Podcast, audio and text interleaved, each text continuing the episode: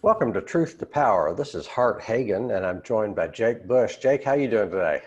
Uh, I am fully recovered from my hangover, uh, so I'm doing wonderful. yeah,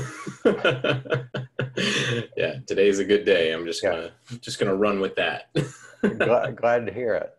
So uh, today we're talking about the FBI's war against Dr. King. Uh, and I was thinking about talking a little bit about Nathan J. Robinson and this book that I've of his that I've read called "Why You Should Be a Socialist," and it it has it's kind of a genre of books that is like a, a general defense of socialism uh, by a modern person, taking into account the arguments against and the arguments for, and it, ha- uh, it, other similar books include like the Socialist Manifesto by Bhaskar Sunkara and uh, Socialism Seriously by Danny Katch. It had it really takes every argument I can think of against and deals with it, and every argument that I could think of for, and a lot else. It, it, to me, it's a rich study because I used to be uh, conservative. It's like I was a Republican until I was 40, and then I was a, kind of a moderate independent for a few years, but still very much in the neoliberal mindset. Um, and then, so I was steeped. I mean, somebody, a friend of mine said, You ought to read Milton Friedman. Well, I know Milton Friedman better than you do um, I, could, I used to preach Milton Friedman. I know Milton Friedman. You know, I, I know the free market, uh, the, all the free market ideology. I call it the free market fraud. uh, because it's just a it's just a it's an ideology that that supports you know economics used to be called political economy back in Adam Smith's day. There was a you know the term political economy acknowledges that there's a connection between the government and business. Mm-hmm. Uh, whereas you, you take the, you separate the two and you have this study called economics. It's supposed to be this science but it's an idea it's not a science it's an ideology. Yeah but and, it's what you're taught. Go ahead. And you'd be amazed how many people who, who are steeped in this this sort of like classical economics i think they call it you know? And uh, it seems like every time something happens with the economy, they all throw up their hands and say, "Well, that's not supposed to happen." Right. The this doesn't fit the model. it's almost like that stuff is uh, gonna fall apart when you put it in the real world with all of its pressures and the politics inherent to it. So you're but, saying that their theory doesn't account for the facts? You know, I'm gonna go out on a limb. And I'm gonna I'm gonna say that's true. Um, yeah, yeah, no, it's it's very frustrating. Dump Friedman. You don't need it. If mm-hmm. anybody you know thinks that they need it, promise you don't. Um, and yeah, no, I'm glad you brought up those those uh, those books because I actually uh, recently downloaded uh, a few volumes from Vivek Chibber um, about the the ABCs of socialism, so to speak. Just some some quick, like under 50 page uh, sort of primers. Um, and I would highly recommend anybody give those a read. I think Chibber's a, a fantastic uh, mind and, mm-hmm. and is really good at breaking these things down really simply. Mm-hmm. So. You know, one thing we could do on this show at some point is uh, the, just draw from the DSA's website. I mean, there's an eco-socialist Green New Deal, and there's uh, just a lot of good uh, content on there that people can get and prepare for without having to buy a book Mm-hmm. So, yeah, I think the organization is pretty good overall at, at trying to make these things accessible. That's been a major project from from the national organization down to the locals to make it, you know, as accessible and understandable as possible. Because I think people have this idea that it's really complex. And like, yeah, I mean, if you want to get into the weeds and try to read all three volumes of Capital, which if you do, you're a madman. But hey, yeah, right. power to you. Um, but you know, it doesn't have to be that complicated. You know, it, it's if you can't explain it like to a five year old, then you probably don't understand it. Uh, and you absolutely can, I promise. And, and, the free market is definitely something, the free market ideology, neoliberal economics is definitely something you cannot explain to a five year old. It's, it's, something you have to accept on faith. Yeah. It's like one thing Robinson was talking about is like your economics textbook should address the issue of where profits come from. You know, we just accept that profits are good, and yes, profits are good, but where does where do profits come from? And there's this widespread assumption, though, capitalists, people with capital are the job creators, and therefore, you know, capital, you would think that capital is the only factor in production, you know. so, uh, you know, labor didn't create those profits, capital created those profits. Right. There's just, you know, there, there's just no work to be done unless some some guy owning a business tells you to do it. It's like oh right, right. that's the only way that we're gonna ever get anything done is is some dude with a you know with his dad's car lot is gonna make it happen. Yeah, just leave this to the smart people. Right the smart people, which is actually a wonderful segue right into our topic because we're going to talk about some really smart people with some really evil goals. right. and, and you know, we were talking before we went on air about about the difference between that era and this one. Um, and I'd love to get into that. So if you want okay. to take it away. All right. So let me read this first paragraph here. We're going through a list of, of 10 things or nine things. And uh, the show is the FBI's war against Dr. King. Uh, it is based on a report by the Church Committee, a congressional committee in the 1970s that investigated the FBI's work against Dr. King in the 1960s. Yeah, here's a quote uh, from December 1963 until his death in 1968. Martin Luther King Jr. was the target of an intensive campaign by the Federal Bureau of Investigation to neutralize him as an effective civil rights leader. In the words of the man in charge of the FBI's war against Dr. King, no holds were barred. We have used similar tactics against Soviet agents. Same methods were brought home against any organization against which we were targeted. We did not differentiate. This is a rough, tough business. The FBI has acknowledged uh, this is continuing to quote from the book, The FBI's War Against Dr. King, which is available on Audible, Audible and Kindle, and also a lot of it is just you know available on the on the web. The FBI has acknowledged 16 occasions on which microphones, the 16 occasions on which microphones were hidden in Dr. King's hotel and motel rooms in an attempt to obtain information about the private activities of Dr. King and his advisors for, to, for use to completely discredit them. So, what do you make of this, Jake? Um, I, I think this is the kind of thing that that feels really obvious to someone like you and me who are maybe prone to you know sorting through our collection of tinfoil hats and selecting the right one for the day and yeah, right. um, you know he's got to match the shoes um, right. but you know i guess to a lot of other people this would probably come as a major revelation you know because we got to remember a lot of these things were just kind of blatantly illegal um, a lot of the things that the fbi was was doing at the time and the cia especially uh, in the 1960s and earlier really into the, the 50s as well were just completely illegal things that they should not be doing. Uh, and you know it, it's very funny. It reminds me of a lot of our discussions about police brutality and you know government overreach nowadays where somebody like my mom will always ask me like well how did how do they get away with this? How, how can they just do that? And I, I just i have to say well mom who's going to do anything about it? You know like that's i think that people tend to forget that power is the ultimate decider. It's not the law, you know, mm-hmm. it's about enforcement. Um, and if it's very much a who's watching the watchman kind of situation, you it's know, like power flows from the barrel of a gun. I, that's that you are now quoting Chairman Mao. so, which I have, Hey, I've done it plenty of times. I actually just dropped that line in a party the other day. Yeah. If you want to know what it's like to hang out with me, um, well, because Mao said it is by definition wrong.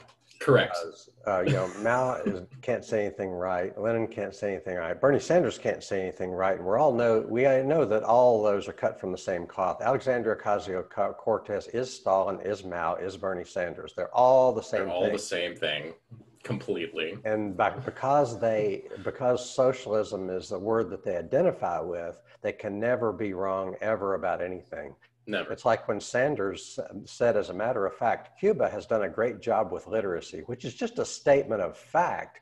He couldn't he couldn't get away with saying that. That was maybe my favorite micro controversy was when everybody was throwing a fit, uh, Democrats included, about about him complimenting the Cuban literacy program, which has led to Cuba having a higher literacy rate than our country. Right. Um, yeah. No, I, I could go off on this tangent all day, but it, it, it is important to note though that that was honestly basically the stance of the FBI uh, in the 60s too. You know, it was understood that any uh, uh, any subversive elements, including black people who just said, "Hey, I'd like to vote." um, that was that was subversive. That was subversive, and it was the equivalent to you know Stalin and Mao and and all these other you know national enemies of ours.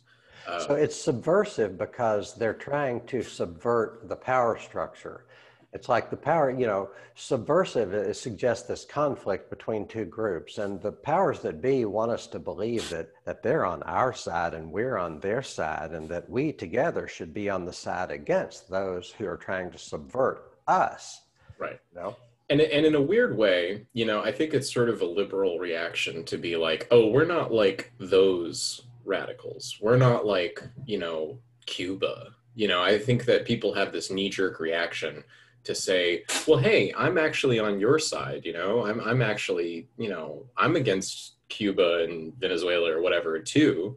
You know, and I think that's something that people should resist because I think that you see these very obvious sort of milk toast demands like we were talking about the black panthers 10 points and saying this all feels kind of obvious this isn't really that extreme uh, but it was treated with the utmost seriousness by the fbi um, if there are parts of it that are not obvious, they should at least be the subject of discussion, like, you know, right. people being, workers being able to own the means of production. That's just a partnership. You know, that's a collective, that's a cooperative business. It should be a, at least a subject of conversation.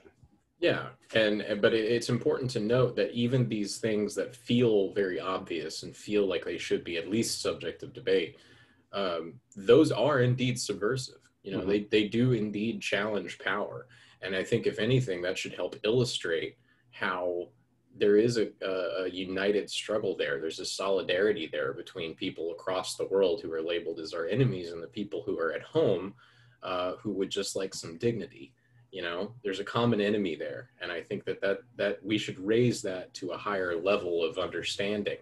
Uh, to say like, yeah, no, like the, the Dr. Kings of the day who were just asking for you know, equal and fair treatment um, were indeed challenging power in the same way as like, I don't know, Ho Chi Minh or something like that. I mean, obviously in very different ways, uh, but they were fighting the same enemies. But you can't say that. You're not allowed to say that. What you just said is not the subject of conversation on, especially on commercial media because commercial media is controlled by those who own a whole lot of property. Yeah, no, precisely, precisely, and there's a real effort to get to to to kind of tamp that down. Um, and there was in the 60s as well you know if you want to get into sort of laying the groundwork of like what that looked like you know i mean this was my uh this was when my parents were born so it's not like i can really speak to it and, and experience but maybe we can take a look back at it mm-hmm. So, item number two, what else was going on in the world in the con- uh, what is in the country and in the world in the decade of the 60s? First, the 1950s. First, uh, let me say, to me, the modern world began in 1945. Yeah. World, 1945, the end of World War II, and then uh, the U.S. was the unchallenged uh, superpower. The rest of the industrialized world was destroyed and the Soviets had been our allies in World War II versus the Germans, but they became our enemies because, you know, capital needs an enemy. It's like in 1984, you had the continuous war going on.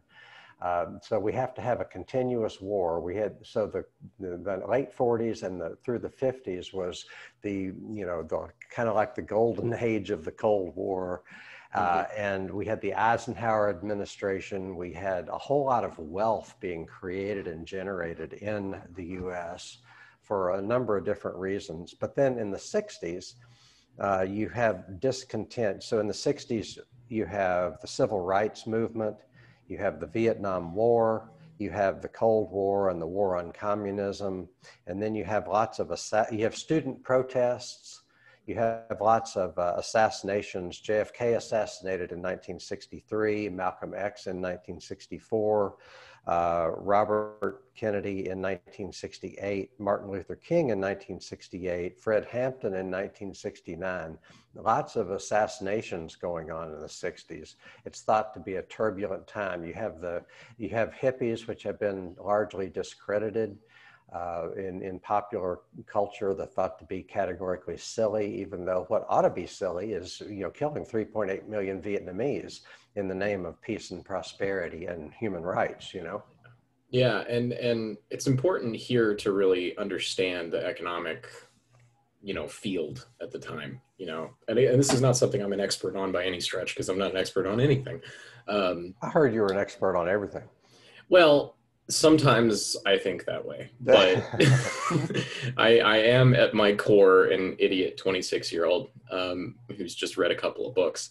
Uh, but it's important to to think about the 1960s and really that that period between like 45 and 70 uh, as as sort of the the real point of accumulation in in American history. That was that was when we really ramped up and totally took reins of production. That was when we uh, solidified our hegemony on the world market you know, through largely military Keynesianism. You were talking about just all this money being made mm-hmm. at that time. Mm-hmm. And it was largely through military Keynesianism. You know, the government would subsidize housing projects for tons of workers who would go on to work at, you know, places where you'd make guns and bombs and planes and all these things. Um, it was very profitable, very, very, very profitable. Uh, the problem is, and this is where I get into disagreement with more social democrat types, you know, um, is that that period was an aberration in history. Mm-hmm. You can't go back to that. That's mm-hmm. not something that can ever happen again. Um, because I think we have to understand that after that period ended and we really had that neoliberal term under Carter, um, we turned to financialization as our way to make money. It was not about making things anymore. And you can't just go back to that. It's not how history works. Uh, so at this time, you had a real, you know, a real Marxian dream in terms of, of revolutionary potential, where you had tons of workers uh, in factories standing together on the line. You know, that you had tons of labor power through labor unions. You know, you had a relatively high standard living for the working class. That's a point in history where you had real revolutionary potential, you know, in, in the sort of classic Marxian formulation. Um, and I think that everybody sort of understood that. I think that Marx everybody. Thought, uh, correct me if I'm wrong on this. Marx thought that revolution was going to come about by a by, uh, the the main players in a revolution would be the a strong working class. More more specifically, an industrial proletariat. Right. That was what his formulation was in the you know mid to late 1800s um, where it, what he was saying is that you know back when there was a more agrarian society a rural based society you just didn't have enough working people physically close enough together to actually talk and communicate and like form strong associations with one another.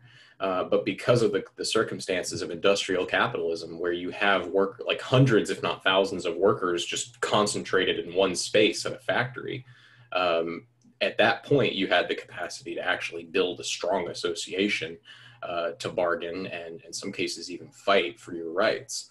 Uh, and in that period between 1945 and 1970, that's what you had. You had tons of American workers just packed into factories and living in close quarters one okay. to one another. Um, and that's where you see a lot of this. And that's where the working class got really smart. And you had a lot of people like Malcolm X, Fred Hampton, you know, um, Martin Luther King Jr., obviously, uh, who were brilliant leaders, uh, and and and the likes of which that I don't think we've seen since, um, because there was a real uh, groundswell to build up leaders like that. You know, I think that people have this formulation that the leaders created the movements, but I think it's the other way around. Um, and and I just don't know if we have that kind of potential right now. Uh, largely because of the efforts of the FBI. So apparently, the FBI considered Martin Luther King, Malcolm X, Fred Hampton a threat. I mean, they straight up assassinated Fred Hampton. So I thought it was curious and interesting and funny recently when uh, David James of the Metro Council uh, kind of echoed what the FBI, the FBI said Louisville could have a gang war you know so it's like please the fbi is, is justifying itself legitimizing itself. Have we forgotten if we ever knew that this is the same fbi that straight up assassinated fred hampton? This is the same fbi that was probably involved in the assassination of malcolm x. This is the fbi that uh, may or may not have been involved in the in the assassination of Martin Luther King, but uh, they were they harassed him for they were uh, for the last five years of his life. Uh, and here's a quote. I, moving on to item number three. In 1970, Director Hoover, so J. Edgar Hoover had been director of the FBI for the entire existence of the FBI from about 1921 to 1971, 50 years. And uh, in 1970, Director Hoover told reporters that Dr. King was, quote, the last one in the world who should ever have received the Nobel Peace Prize. I think he's a little bit. I don't think uh, Director Hoover has a favorable opinion of Dr. King, does he? He's no, the last one in the world. Not that he shouldn't. Not that there were two or three other people who might have been more favorable, but the last one in the world. And he didn't just say this in an internal memo or to his staff. He said it to the press. Dr. King is the last one in the world who should receive the Nobel Peace Prize. Yeah, and and I mean, you know, it's also here that shortly afterward, he, when Time Magazine chose him as the Man of the Year, Director Hoover said they had to dig deep in the garbage to come up with this one, and right. I think it's important to note, like, they really did believe that this was a threat to peace, right? That this was a threat to order, um, and that was an opinion shared by a majority of Americans too. Um, because I, you know, people had this idea of a, a negative peace. I think is how Martin Luther King put it, where he said it's where we we sort of have these injustices and inequalities, but we're pretty peaceful about it. we're pretty quiet about it, um, and any sort of you know rallying for for something equal and fair and just uh, was a threat to that negative peace and was a threat to the order at the time.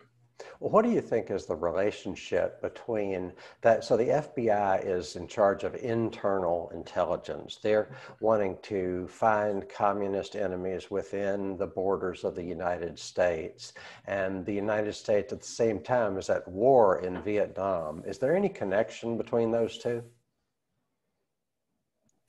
Yeah, I mean, we have to understand. That might be a curveball. I'm just no, no, no. It's it's a good question because I think that we have to understand that everything outside of our borders is going to be reflected internally. This hmm. is something that a lot of people in the peace movement, you know, for generations has has tried to warn people about is that what you do outside of our borders is the same thing that we're going to be doing inside the borders hmm. if we're not doing it already. Mm-hmm.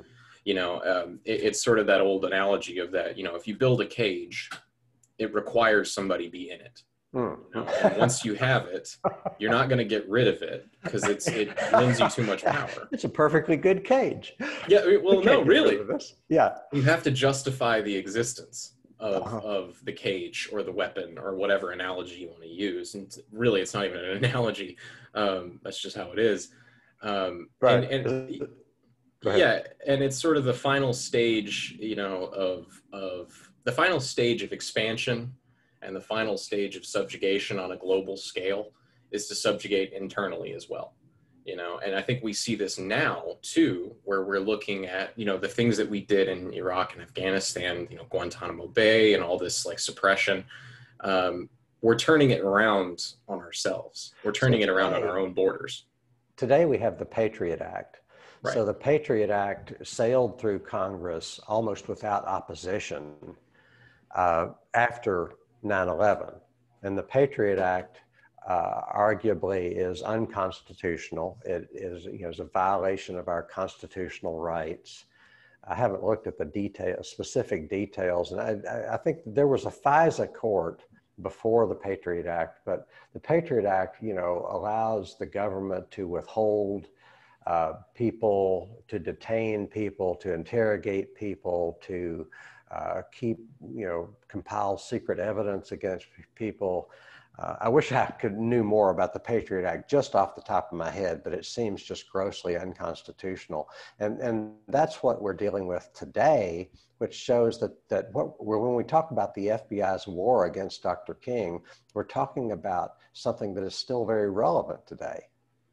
Yeah, it, it is very relevant, and I'm glad that you brought that up because you know, as I said, once you build an apparatus, you have to justify its existence, you know, and you have to just keep finding a way to keep using it, you know, and that's sort of reflected in, in another way by the way that we've we've sort of structured uh, um, intergovernmental aid, right? So like that's the thing is that you know these we always talk about like cops having military gear, you know, um, but the problem is if they don't use it, they lose it and it's sort of a similar right. idea and that's that's very literal. If they don't use it then they stop getting the money to eat to to get it again. Uh, well, we're talking about people who many of them have been soldiers or if they weren't soldiers they want to be soldiers so they get to have their own little video game like pretend war here on our own defenseless citizens. What's to not like about that? Right and and that's the thing. You can't externalize you know and that's why you know i was thinking that there's this sort of knee jerk reaction uh, amongst liberals to say, well, people like Dr. King, well, he's not as bad as as you know Stalin and Mao and Ho Chi Minh and all these like national enemies, right? Um, but they were all threatening power. They were all threatening the same power, you know, and they were all at the the end of the gun of the American empire. It's just a matter of where it was turned, you know. Well, to me, the most I the most offensive thing about uh, it's just kind of a subject that I keep getting back around to. I can't fully explain it in a way that sounds convincing to myself or others, but the very fact that Dr. King, that, that it would be a problem for Dr. King to be under the influence of the Communist Party US say. You know, the last time I read the First Amendment of the Constitution, it said it, there's, there's, like five rights in it, not just the freedom of speech and the and the freedom of the press, but also freedom of assembly. You're supposed to be able to meet and organize with whoever you want to meet and organize with, and the, uh, so so that's one thing. The fact that communists uh, are uh, you know considered to be an enemy but you have this never-ending war going on called the cold war. So in the you know the cold war is against russia and china and the russians and chinese call themselves communists. Therefore uh, anybody within the united states that calls itself communist is said to be an enemy it's just this elaborate uh, pretend connection between the great powers overseas and your next door neighbor or your coworker you mm-hmm. know? Yeah yeah and and i think that it's it's it's infuriating but it should highlight just the fact that it's all about power you know? Uh, and they were willing to go to any lengths to to exercise that power. Um, like right here i mean we've even got some lists of things of what the fbi was doing to people like this like wiretapping neutralizing, blackmailing. Um, you know, there was a lot. Of. Why do they consider these things necessary?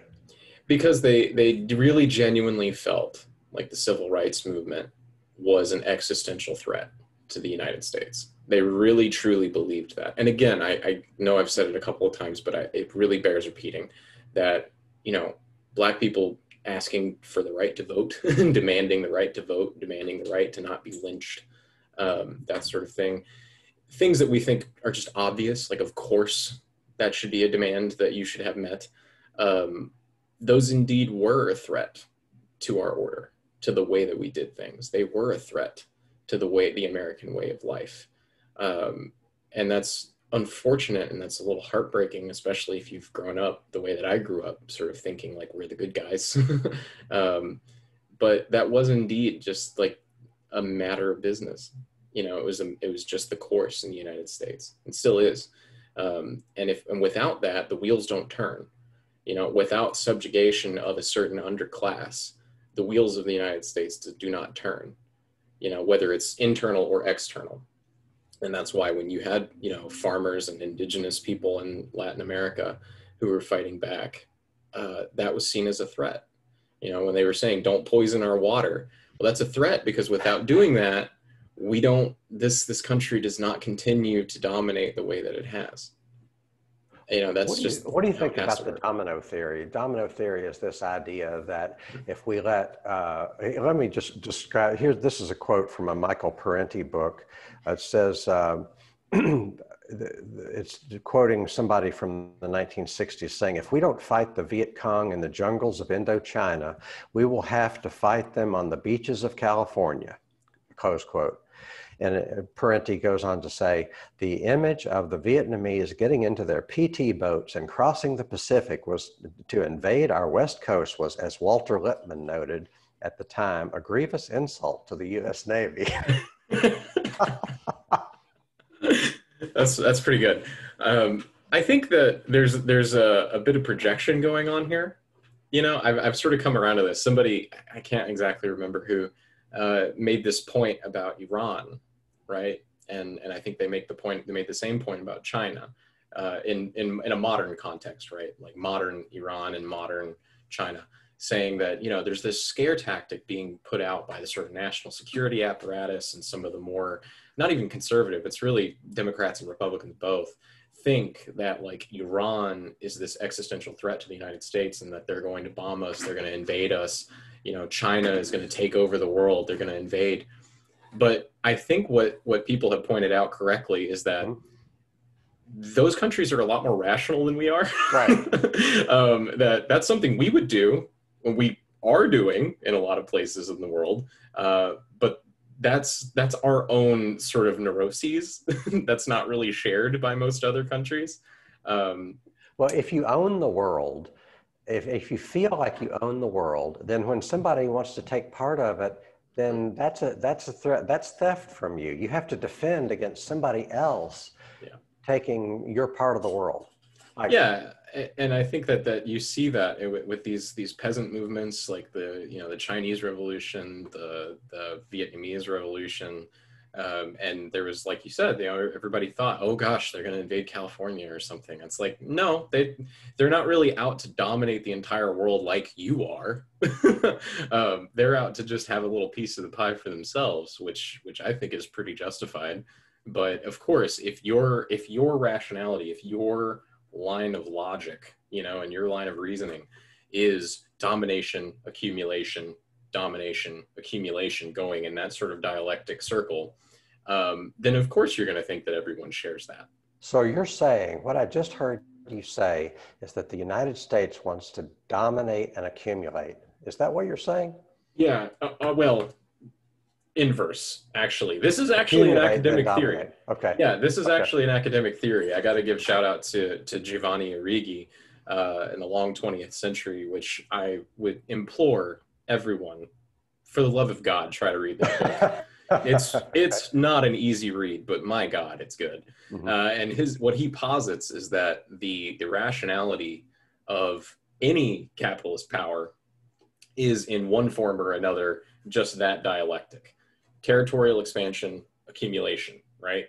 Uh, and the United States, in the United States, it begins with accumulation, and then we expand and dominate so we can accumulate more and then we just keep going in that cycle because it's one that necessitates that you continue.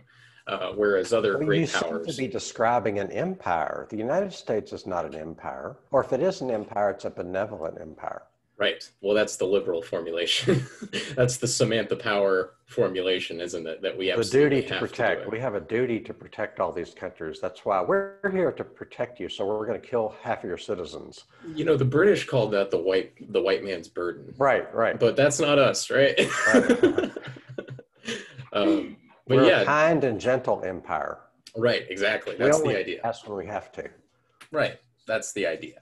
Let me read this quote from Michael Parenti about uh, it just says the truth is the Vietnamese, Cubans, Grenadians, Nicaraguans, and for that matter the Russians have never invaded the United States.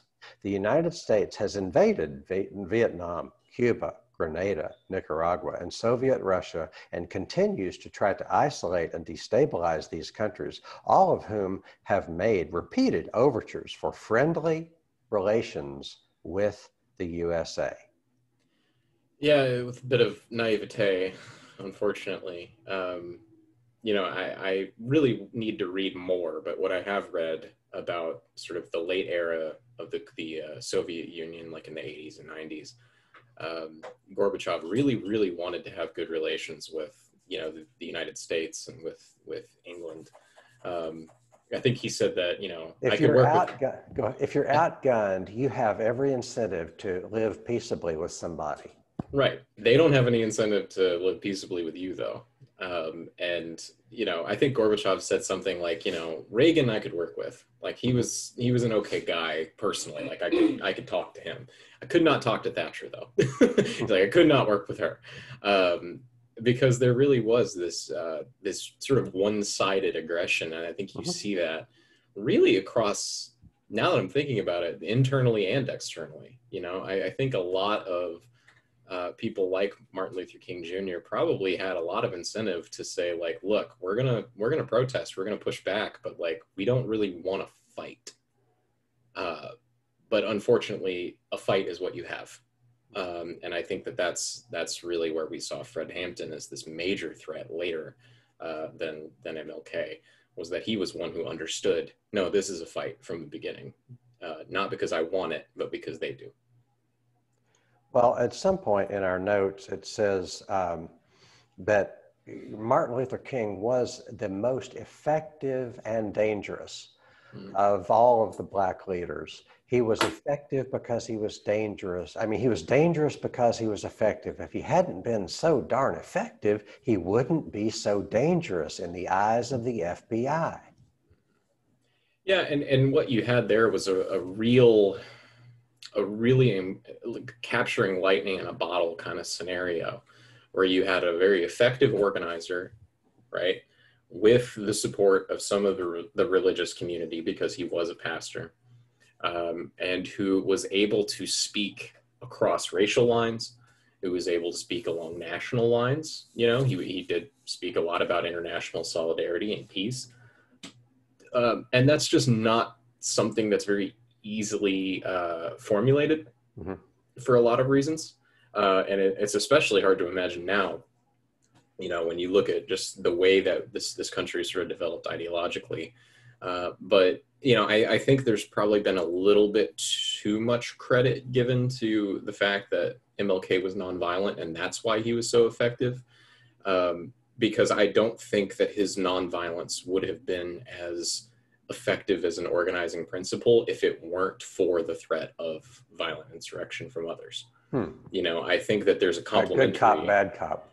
Honestly, yeah. I mean, as much as I hate to use use that analogy to describe the civil rights movement, right. but but yeah, that's that's kind of what I'm talking about. You know, I think that, that it's much more effective to say that well, MLK, uh, well, this guy's really nice. I like him a lot better than those other guys with AK-47s. I'm going to be honest with you. Um, so you have to choose between these two. You have to choose between nonviolent black movement or a violent black movement. Those are your choices. Yeah, exactly. And and and again, I don't think on his own uh, that would have been as effective. You right. Know, it, that we tend to forget, and I think it's not it's not us forgetting. I think it's intentionally suppressed in people's memories uh, that there were a lot of people around King at the time who uh, were were not so peaceable and not so nice. Right. Uh, and and it's and, of, and hated him because he was not he was because he was too nice. So he was getting it from both sides. Absolutely, he, he um, the non the you know some people were accusing him of actually in secret behind the scenes instigating the violence, mm-hmm. and then mm-hmm. others were saying you know you were getting mowed over and bowled over, and you're not going to defend yourself. Yeah, yeah, no, absolutely. Um, and that's a tough spot to be in. You know, that's that's sort of obviously. I, I the, it feels gross even making this comparison, uh, but it, it is sort of a similar dynamic to how you know the left has been sort of fighting with itself over elections and, and Bernie Sanders and all this, and saying like, "Oh, you want to engage in the bourgeois electoral system?" And mm-hmm. well, I'm not going to get involved in that, you know, and uh, and then the other people on the other side who think that like Bernie Sanders is the second coming of Mao or whatever. yeah, right. So, Let's yeah. go to item four. Quoting from the book, it says shortly afterward, Time magazine chose Dr. King as the man of the year, an honor which elicited Dr. Hoover's comment. Are you ready for this? So, Time magazine nom- uh, names D- Dr. Martin Luther King man of the year, and the 50 year director of the FBI says as follows they an honor um, they had to dig deep in the garbage to come up with this one so, Mar- uh, so F- Doc, uh, J. Edgar Hoover of Martin Luther King says they had to dig deep in the garbage to come up with this one. Yeah, yeah, and that yeah that quote really just illustrates it all, doesn't it? Um, mm-hmm. And I, and I think that. But it's not personal. No, no, no, and that's the thing. You know, I, I think that I think we were talking before we we started recording about how you know, I think that the the sort of cold warriors of that era in the 50s and 60s and the sort of intelligence agencies and the generally the American ruling class were probably a lot more effective than they are now. Um, at least in terms of their intellect, they were they had their they had their stuff together mm-hmm. um, more than they do now. I think, uh, but the same thing remains, which is this just sort of just itching, gnawing sort of rage. uh, and this, they, it all had to be very personal. Um, and why wouldn't it be? You know, I think that that's the important thing about all this is why wouldn't J. Edgar Hoover hate Martin Luther King Jr. personally, like on a deep, like thinking about him all the time kind of way? Why wouldn't he have that sort of rage you know, this is somebody who is endowed with incredible powers as being basically the secret police of the United States. And when somebody rises up to challenge that, you're probably going to take that pretty personally. Mm-hmm.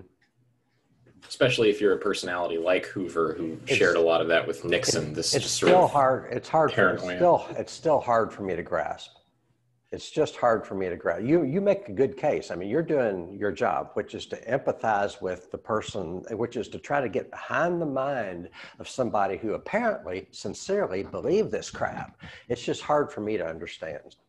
Yeah, I mean, all of this stuff at sort of an academic level is fairly easy to wrap your head around if you really try. Uh, but I think you have a point. You know, it's sort of like I, I look back at, at, at, sort of, well, I don't have to look back. I mean, I look around now, unfortunately. Ben Shapiro. Yeah. And I, I can see people like that. And I can sort of intellectually put myself in their place and understand, like, oh, that, there's a reason why you are like you are. And I, I can get that. But I, I don't get it, though. you know, like, I don't get how you can't take a step back and just be like, am I being kind of an ass? right. Uh, you know, it, eh, but we have to remember that we have self-awareness and a lot of these guys don't. that's not a, that's not a, a, a universal trait.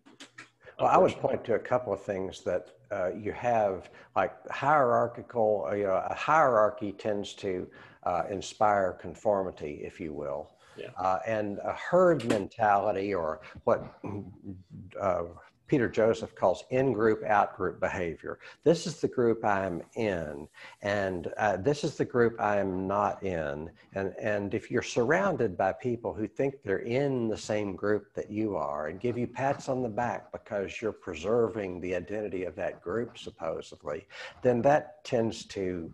Uh, you know, tends to cultivate outrageous ideas and actions and and you know outrageous things that people say.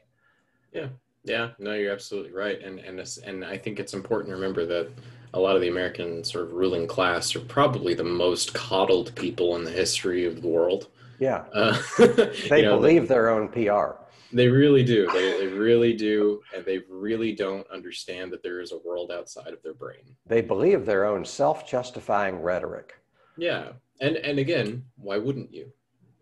You know, I think that's sort of the thing is that we we talk about the way that you know ideology is reproduced and how the, our material circumstances well when i say we i mean marxists would say that your ideology is produced by your material circumstances but that doesn't just work on the oppressed you oh, know that right. that works on the ruling class too that they really never had a chance either they really don't ha- didn't have any chance to be anything other than what they are mm-hmm. um, and that's intentional and that's again just a product of the circumstances um, and you know there's sort of a joke but it's not even really a joke that you know, for for their own sake, we have to take the billionaires' money. you know, for their own right. sake, we yeah. have to to get rid of people like Nixon and Hoover. These people who who really were, and I'm not trying to be like ableist here, but they really were just deranged.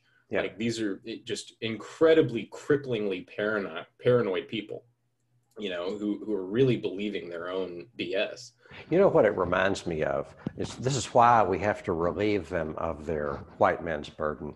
It reminds me of there was, uh, you know, a criminal who got caught. It's kind of a petty thief, somebody who she's she now works in security. You know, she has this business advising people because she's been a thief and she knows how to do it. But she was going like she would show up in this rich neighborhood uh, in the middle of the day in Florida or somewhere, and, and she would uh, she would, you know, show up as a like a door-to-door salesperson or somebody that was supposed to be there. She figured out a way to get in, steal some stuff, get out, and she would take a different car every day.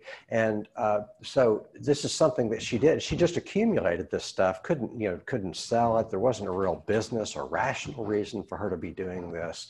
But when she finally got caught, she was relieved because she was in a, she was just in the throes of an addiction and it's uh-huh. like you finally have to stop doing that stupid thing then you're relieved.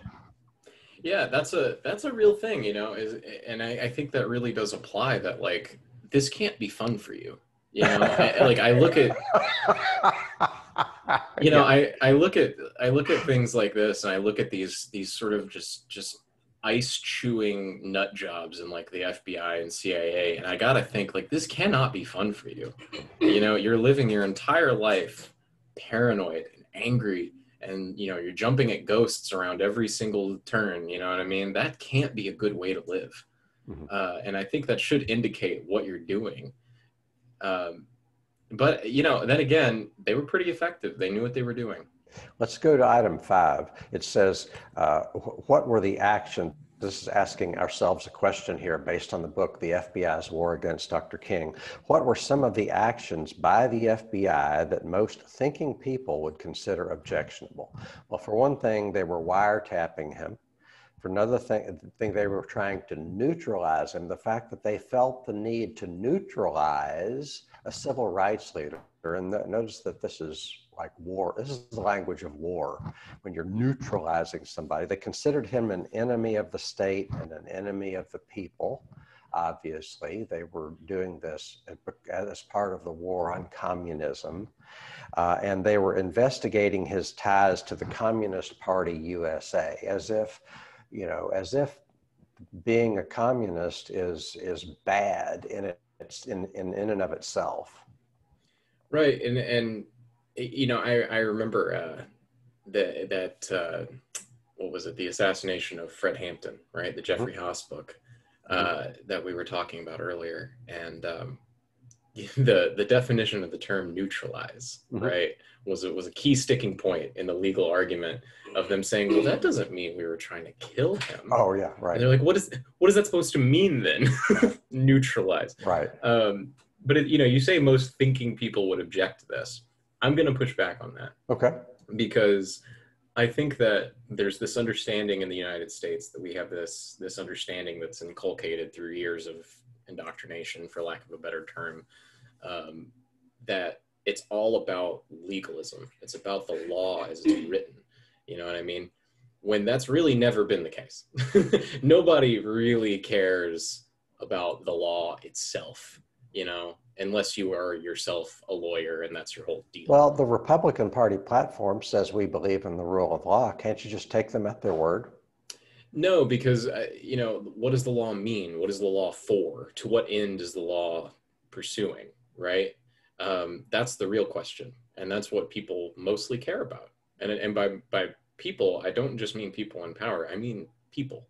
You know, um, where you look at as you can see it now. You can see people like this Kyle Rittenhouse kid that that shot three people, killed two of them in Kenosha. Uh, a little literal kid with an assault rifle, breaking the law. Mm-hmm. Obviously, mm-hmm. you know he took took an assault weapon, you know, with him to this protest. I think he carried it over state lines, which is illegal. Period. Yeah. Um, but a lot of people don't care. Well, why don't they care? You know, they're, they're talking about violent looters and, you know, agitators and all this, but they like this kid. It's like, well, yeah, because he's furthering something that they want. That's what most people care about. Mm-hmm. Um, and, and, that's right here. I think that the wiretapping and the attempts to neutralize the blackmail, everything that happened to Dr. King, a lot of people would say, well, that's unfortunate, but we got to do what we got to do. So you're saying that the law doesn't matter. What matters is power. Yeah, because again, you know, and I used to get into this argument in grad school a lot with with actually a professor of mine. And I was just trying to the, the point I was trying to make is that yeah, the law matters. I'm not saying the law doesn't matter. But what I'm saying is that at the end of the day, whatever power can manipulate the law and and enforce it or not enforcement as need may, you know, arise, uh, that's really what matters is is enforcement and it's who's who's using the law. The law is a tool and that's what i think you have to understand to make sense of any of this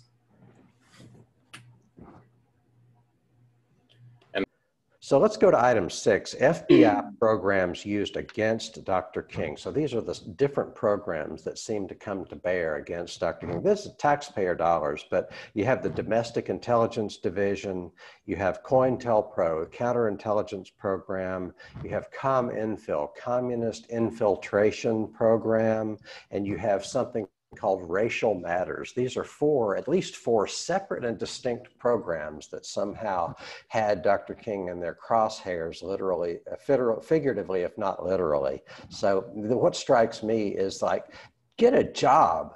Don't you don't you have something better to do? It's like the FBI saying there there could be a gang war in Louisville, and David James said, "Yeah, the, the FBI said there could be a gang war in Louisville. I'm gonna, you know, be I'm gonna support the establishment on that particular point. But uh, so COMINFIL is offensive to me. Communist infiltration. We're going to have a whole program called Communist Infiltration. And the only reason we have to have that is because communists are an enemy. And communists are an enemy because we decided they were an enemy. Not that they wanted to be an enemy, but they, we decided that they were going to be an enemy. So we have all this surveillance, all this talk of war, all this posturing as if anybody, your next door neighbor or your coworker, could be your enemy and what am I missing here? Uh, I think that the one thing that you're missing, because you're right, it's the paranoia. That was the real. That was the real killer in this time period. You know, it wasn't just the literal killings. You know, the assassinations, um, but it was it was the paranoia. It was turning everybody against each other. You know, there's an old joke that if you go to a meeting of five communists or whatever, four of them are cops. Um, and that's and that that sort of understanding. Well, it was also true of the KKK. It was true of any sort of quote unquote subversive element that, like, at one point in time, like half of the membership were probably FBI agents. Um, but the reason that they, they were there because they wanted to be there. Some of them probably. Yeah. They were. They were. That was their hobby. Yeah, probably. Yeah, they they they had to put on their weekend clothes, and that's when they donned. The It's the not as if the FBI was actually, you know, doing anything effective against the KKK. Well, yeah, it, but the thing is, is that it's all about the paranoia. It, mm-hmm. It's all about you know, even if they did nothing else, even if they did no other sort of attempts to neutralize any of these subversive elements or whatever, um, just the, their very presence was enough to slow things down at least, uh, because then you can't build solidarity and trust. You have, have self censorship for one thing. People, yes. People holding their tongue because of what you because you, anything you say might be being uh, listened in on by a spy. Right, and that that is a highly effective tool that was used uh, at that time and is still probably used. But the thing is, is that what I would add to what you said is that that very dynamic, right, has I think probably made you know something like the FBI less effective today because they're starting to drink their own Kool-Aid. You know, the the gang war in Louisville, quote unquote, is a perfect example of that. That once you start seeing enemies everywhere, you start to really believe it yourself. And once you start telling other people there are enemies everywhere, you're going to start acting like that yourself. You know, and that's how you end up with this burn after reading situation. Have you seen burn after reading? No.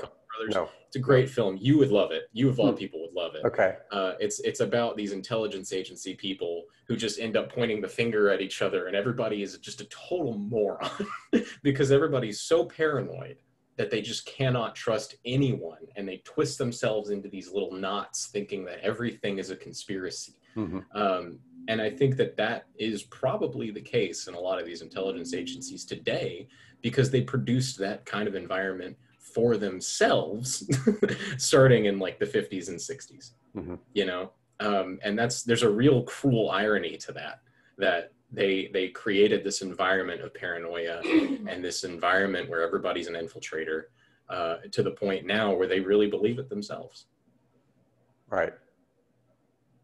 but I mean, it, I could laugh, but it is pretty dark, uh, you know. But that's why we have movies; we can laugh at those. I'm going to read one more of our things, and then I'm just going to ask you, Jake, what's the big picture here? What you know, the FBI's war against Dr. King. What's all this about? How is it relevant today? Uh, but item number seven is, is a quote from the book. The FBI's program to destroy Dr. King as the leader of the civil rights movement entailed attempts to discredit him with churches, universities, and the press. Steps were taken uh, to attempt to convince the National Council of Churches, the Baptist World Alliance, and leading Protestant ministers to halt financial support of the Southern Christian Leadership Conference, that was Dr. King's organization, and to persuade him that Negro leaders should completely isolate King and remove him from the role he is now occupying in civil rights activities. So the FBI is trying to discredit Dr. King. Why do they want to do that? Uh, that seems to like get back to the big picture. Why is this even going on? this is not. If I could, if I could sum this up, this is not a boxing match with a referee and judges and rules and gloves. This is this is a street fight behind a bar at four in the morning. Okay, like there are no rules. You can't call timeout. You can't call your own fouls. Uh, and I wish that I could just shake, you know, newbie kind of activists today, uh, as much as I respect them and their energy and everything, and just remind them, look, if the cops approve of what you're doing, it's not effective. Period. The moment you start being effective is when they start fighting dirty. Mhm. But there is no fighting dirty, really, because that implies that there's a way to fight clean, Mhm. um, and there isn't. You know, this is not. That's not what this is. They are not ever going to be okay with this because you are indeed threatening their order. You know, I think a lot of people nowadays, especially, have this idea of like, well, we're we're following all of the rules. We're we applied for permits to have our march. We're very peaceful. We don't even really raise our voice, and it's like, okay, they don't care. Right. um, you know, the, the- we had NFL players get booed off the field because they had a moment of silence in the name of racial unity. Uh, they got booed for that, for just standing together. They didn't even need, they didn't even kneel for the flag. You know, they stood for the flag and everything, and they still got booed because you are threatening the way that things are going, and a lot of people are invested in that. That's the lesson. Well, Obama got the NBA players to to go to to not strike anymore. What wasn't that? Wasn't he doing a favor for all of us? please don't don't spike my blood pressure before noon please i'm having a rough enough morning getting over this hangover that i mentioned please do not send me down in that spiral by mentioning the strike breaking of barack obama Okay, well, we're going to have to leave it at that. Jake, thanks so much for joining me. This has been Truth to Power and the FBI's war against Dr. King. Um, have a great day. We're going to have to come back and talk about this a couple more episodes. How's that sound? yeah no i was i'm really looking forward to that i had a lot of fun with this Sounds great.